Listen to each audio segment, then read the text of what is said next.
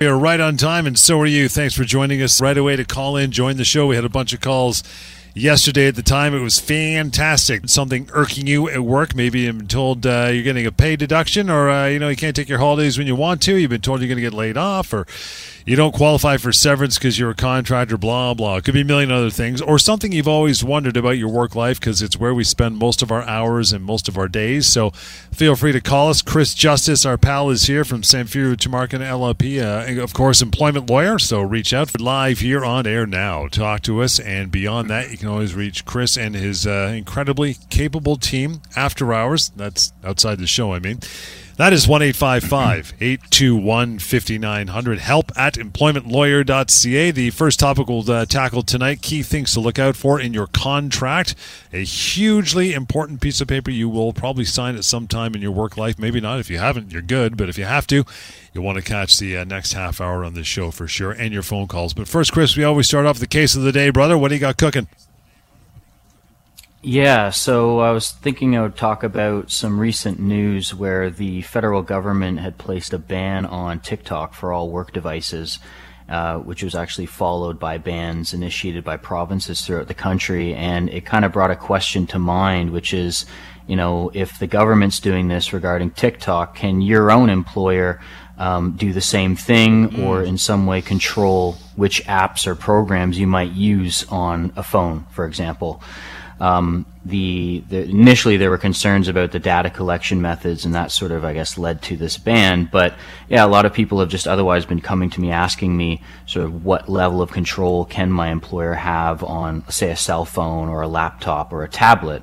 Right. And I know this is a topic that's come up in the past before, and I figured it'd be a good opportunity to kind of remind employees um, what their rights are, or at least what's possible from the employer's perspective.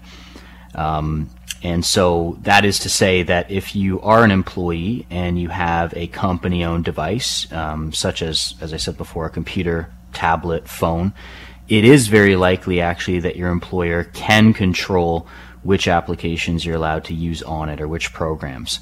And this applies to employees if you're working in Ontario, Alberta, BC, um, full time, part time, hourly, doesn't matter. Um, but there is uh, a very high likelihood that your employer will be able to have some level of control, especially when it comes to company owned devices right. over apps such as TikTok or other social media programs.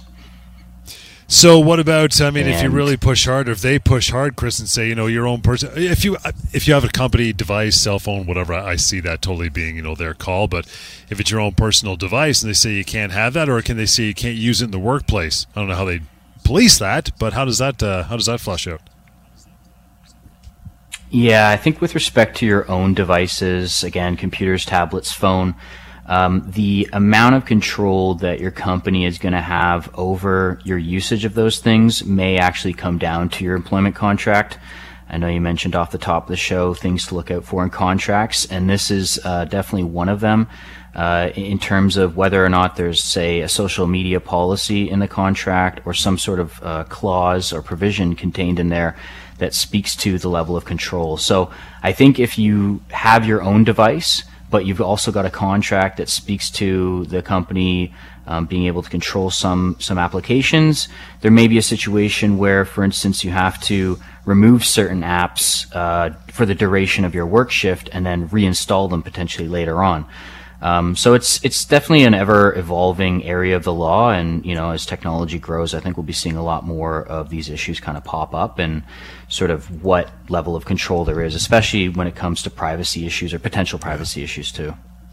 And again, the topic for uh, and, this um, evening. I, Sorry, man, go ahead. We got a bit of a delay. What uh, what else you got cooking? Sorry. No, yeah, no worries. I was just going to say that um, you know, in these circumstances, employers may actually present you with a new contract to sign that has some added language in there, such as social media policies. And people, um, as always, I say this, need to know that uh, you should definitely speak with a lawyer before you review or sign off on any new contract, especially if they try to slide in um, a special clause that might, um, you know, impose an obligation on you to remove apps uh, during work hours. And uh, we will we will move on to uh, to Scott, who's chiming in early. Hey, Scott, uh, thanks for joining us. How are you, pal? Not bad. Good evening, guys. I'm just curious, uh, sir. Uh, I, with employment, uh, and you're employed with a contractor, right? And my, right. my use of my private phone number given out and distributed to uh, the company, and my number being uh, used as a dispatch number to go to work and all that. Isn't that an invasion of privacy? Shouldn't I be given a company phone? Yeah, it's it's a good question. I think that more and more, for example, as people are even working from home, they're having to use their own personal phones to contact clients, customers, and I think that it's therefore you know very important to establish where the line needs to be drawn.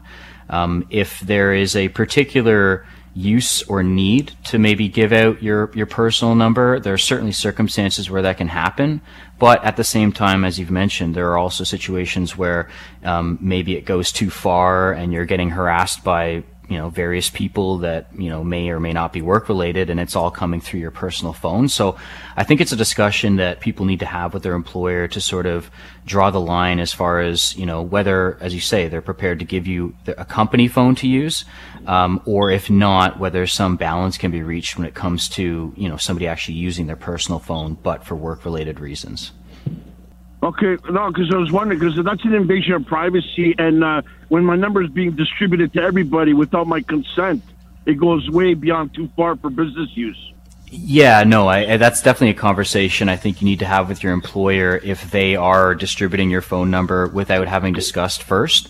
Um, but I will say that there are still going to be circumstances where companies can actually monitor your mobile devices. They can monitor your laptops um, even though one may think it's a it's an invasion of privacy, so long as the employer does so in the context of the working relationship and doesn't sort of overstep its bounds, uh, there, there's a good chance that they may be able to have some level of control over the phone. But in your particular case, I think you need to have a discussion with the company, especially if they're distributing your number to people without your consent. You, you want to kind of run that through um, by them uh, with that issue. And um, if there's still an issue, then I think you definitely give us a call and we can take it from there.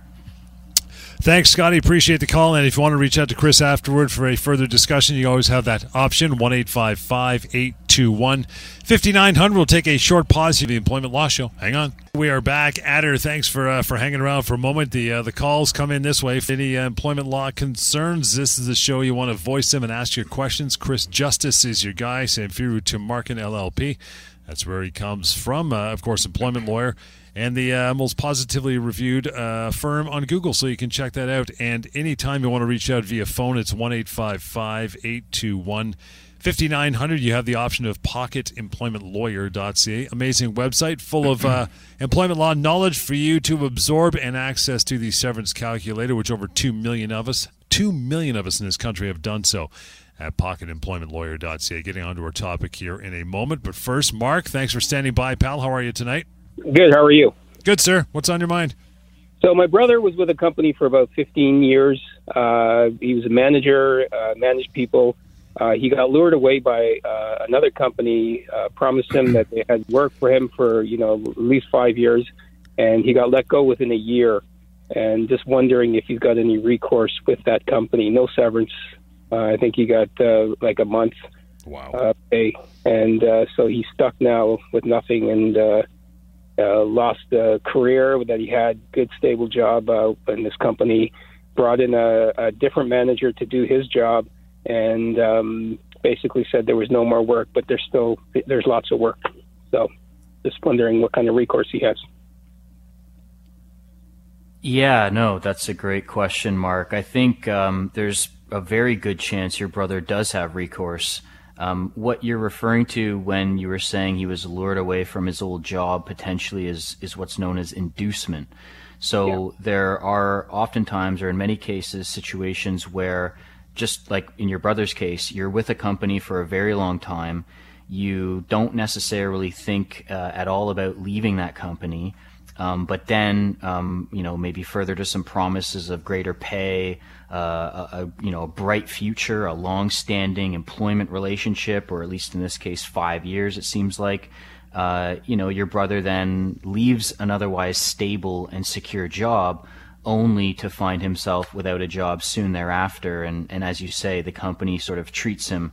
Uh, it looks like uh, as an employee with only a year or less of, of work or tenure rather than an employee with 15 or 16 years if you combine the two periods of time together. So yeah. when there is inducement involved, um, there there is absolutely recourse, and in a lot of cases, in a lot of those cases where that happens, the individual, your brother in this case, would be not seen as somebody with just a year of severance, but rather with upwards of 16 years. And so this company that, you know, potentially induced him to leave and then let him go shortly thereafter may in fact be on the hook for, um, you know, someone who has severance rights that, that fit a 15 or 16 wow. year tenure, which depending on how old your brother is and what position your brother had, um, could be upwards of two years of severance. So when you say that this new company only offered a month or provide him with a month, um, I mean, assuming he hasn't signed any full and final release that might, you know, uh, limit yeah. his rights, I would absolutely tell your brother to get in touch with us.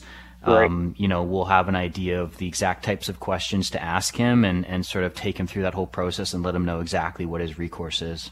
Fantastic. Thank you very much. Appreciate it.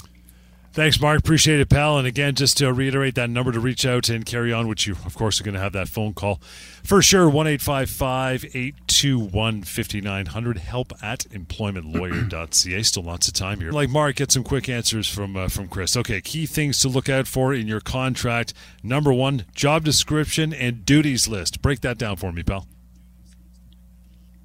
Yeah, it's just it's so often that I find when I talk to individuals, they get into a situation where they start a job and then over the years their job morphs.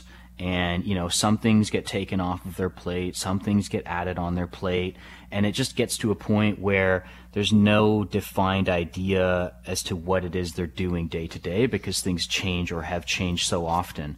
And when that happens, and without any clear idea of what your job description or duties entail, it generally is going to allow the employer to um, be a bit more flexible in, in terms of the type of work it gives to you.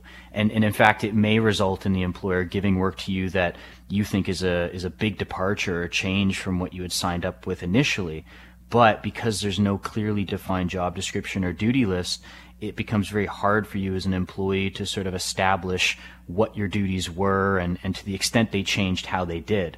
But if you've got a contract with a very clear and defined job description, then there isn't going to be as much risk in terms of figuring out, you know, whether or not your employer does impose a big change on the terms of your employment or not. Um, and sort of related to this is uh, in, in, a lot of contracts, I'll find that there's language around your employer having the ability to actually change the nature of your job or the duties that you're responsible for. And people, I think, need to be on the lookout for language like this because it can actually give the company the ability to change your job in the future if it wants to. So you want to, again, pay very close attention to this section of a contract, or if there isn't a job description included in your contract, you want to try and ask your employer to see if one can be implemented. Number two, termination and layoff clauses, super important again. Yeah, and, and pretty much forever will be super important. Uh, of course, uh, termination clauses are generally designed at limiting your rights upon termination. So, you know, in, in the example of uh, the previous caller, Mark, if you're an employee who's been with a company for a year, uh, the termination clause in your contract may say that you're only entitled to a week or two of severance at most.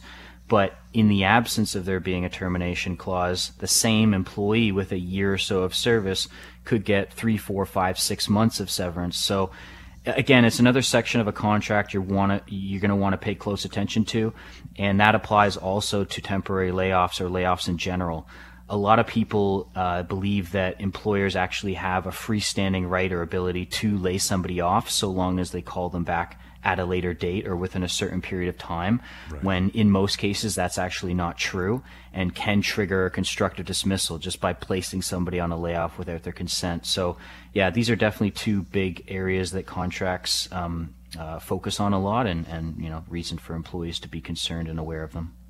And you mentioned the word clause in there. Here's two big ones. Now, one of these, I think there's been some recent changes, but uh, non solicitation and the non compete as well, right? Yeah, so as you say, there have been some changes, especially to the non compete aspect. Um, until very recently, um, it was possible for employers to put in non competition clauses, uh, which are generally aimed at uh, basically telling an employee once they leave the, the company or the employer that they can't compete with them in some way or work for maybe a direct competitor.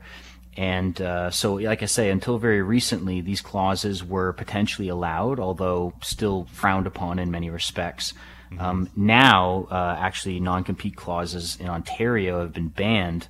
Um, so going forward, you know, employers are not going to have the ability to insert those clauses. Though for for contracts that have existed before the ban takes place, there's still a potential argument that the clause might be upheld.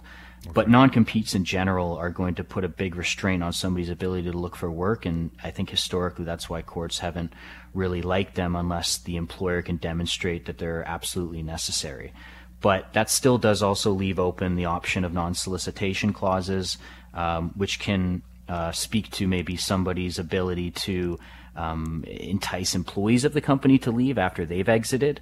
Um, but I also think that employees and people generally need to know that sometimes a clause that's called a non-solicitation clause in your contract, for example, actually operates more like a non-compete clause. Um, and so it's just another thing to be aware of, and, and certainly something that uh, a lawyer will have to review and sort of advise you on accordingly. Um, but those are two potentially significant clauses. Now, the non solicitation, unlike the non compete, especially as of late, is actually enforceable. That one you want to pay attention to, yeah? Yeah, you, you like there are forms of non-solicitation clauses that are enforceable, uh, especially ones that don't limit somebody's ability to uh, earn a living after the end of the employment relationship. Um, but as I said, at the same time, a lot of these non-solicitation clauses are just non-compete clauses in disguise and you, want to be careful either way before signing a contract. Even if you think the non-solicitation clause is, is allowed, it, it, may actually not for a number of reasons. And even if the company is going to have a hard time enforcing it, you still might have a potential headache where they believe they can enforce it. And you know, it's just uh, I think a, a concern or a risk that you can eliminate if you kind of spot the issue early on. Again, key things to look out for in that employment contract. The last one we'll cover for this is the bonus and incentive plans as well. Why is that? Yeah, so generally speaking, I think when it comes to bonus or incentive related plans, a lot of times the issue becomes how is it that I actually earn this bonus? You know, it's not always really clear um, what needs to be achieved in order for an employee to get you know this bonus or that bonus. So I think you know firstly when it comes to bonus or incentive plans, there needs to be as much clarity as possible because um, far too often there are just simply no metrics to gauge the, someone's performance. There's you know sort of a throwaway a throwaway line that says you know ultimately it's up to the company's discretion and the company may try to use that you know to get themselves some leeway in, in maybe denying somebody a bonus they're otherwise owed. So i think transparency and clarity around these types of plans is very key. And there's also another main issue that often comes up where maybe it is very clear th- that you're going to get x y or z bonus every year but the bonus plan will say something along the lines of, uh, you know, in the event we terminate your employment, you know, if you're not actively employed on the day we typically pay the bonus out, you forfeit that bonus and you're not entitled to that bonus. And there have been scenarios where, you know, an employee has worked maybe 95% or maybe the entire, you know, calendar or fiscal year, but mm-hmm. because they were let go a week or a month before the bonus itself was paid out, now they're being told by their employer that they're not entitled to that bonus when they essentially earned the bonus by working the full year or most of the year, let's say. So I think employees need to be aware that you know your bonus plan may say that you're not entitled to a bonus in a particular situation or that you need to be actively employed by the company to get the bonus but very often these contracts or these bonus plan clauses don't have that effect, even if they're worded that way. So you don't want to assume you've forfeited it. If if your bonus is a very big component of your compensation, uh, I think it's just all the more reason before you just think you're dead to rights and you have no entitlement to that. Uh, again, you definitely want to get some legal advice because, as I say, in, in a lot of cases, even if the, the bonus plan says that, um, you're still as an employee owed that bonus. Plus, uh, Chris, isn't it, it, part of the uh, the truth of this whole thing is when you're let go, depending on how long your severance. I mean, if it's over a year, it'll probably become part of it anyway. But if during your severance period that rolls into a time where you would normally yearly, as a regular thing, get that bonus while you're getting your severance, does that not have to be one of the components rolled into your severance as well? Meaning that if you got a bonus every June and you've been let go, but your severance carries on till right. October, June's going to happen within your severance period. You should get that bonus, no? Yeah, in in most cases, you're absolutely right. You know, if uh, like you say, someone's let go in January and they're entitled to a year's worth of notice, and the bonus gets paid out midway through the year. Well, clearly that 12 months captures the the payout date, which is only six months after you're let go.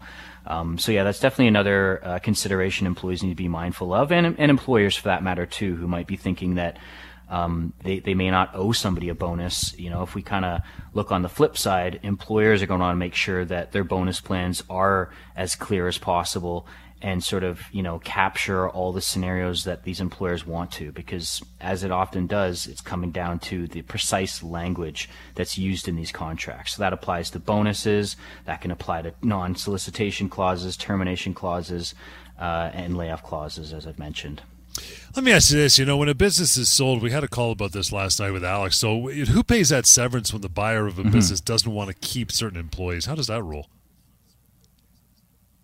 Yeah, so typically then the seller of the business will be on the hook for the severance.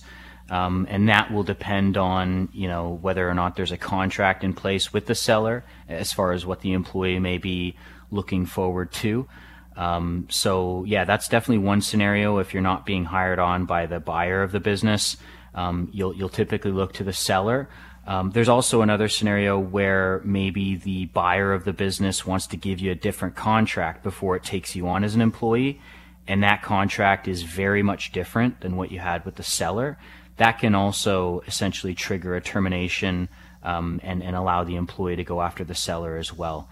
Um, those are the two main, I think, scenarios where an employee's rights, as far as severance, are going to be um, primarily with the seller, if not solely with the seller again, something to look out, uh, out for all the time when that uh, business is sold. And, uh, you know, if you ever have a discrepancy, you're not sure what's going on, you want to reach out to this show. As we're just about done for a Tuesday, thank you for your phone calls. Your emails can also be followed up by Chris and his team as well. They will surely do that. How do you uh, send an email along? Anytime, not just now. Help at employmentlawyer.ca. That phone number to reach out and have a uh, more of a personal, lengthier conversation. 1 855 821 5900. And of course, you can always uh, reach out at pocketemploymentlawyer.ca and have free access to that severance calculator while you're there as well. Pocketemploymentlawyer.ca, the Employment Law Show.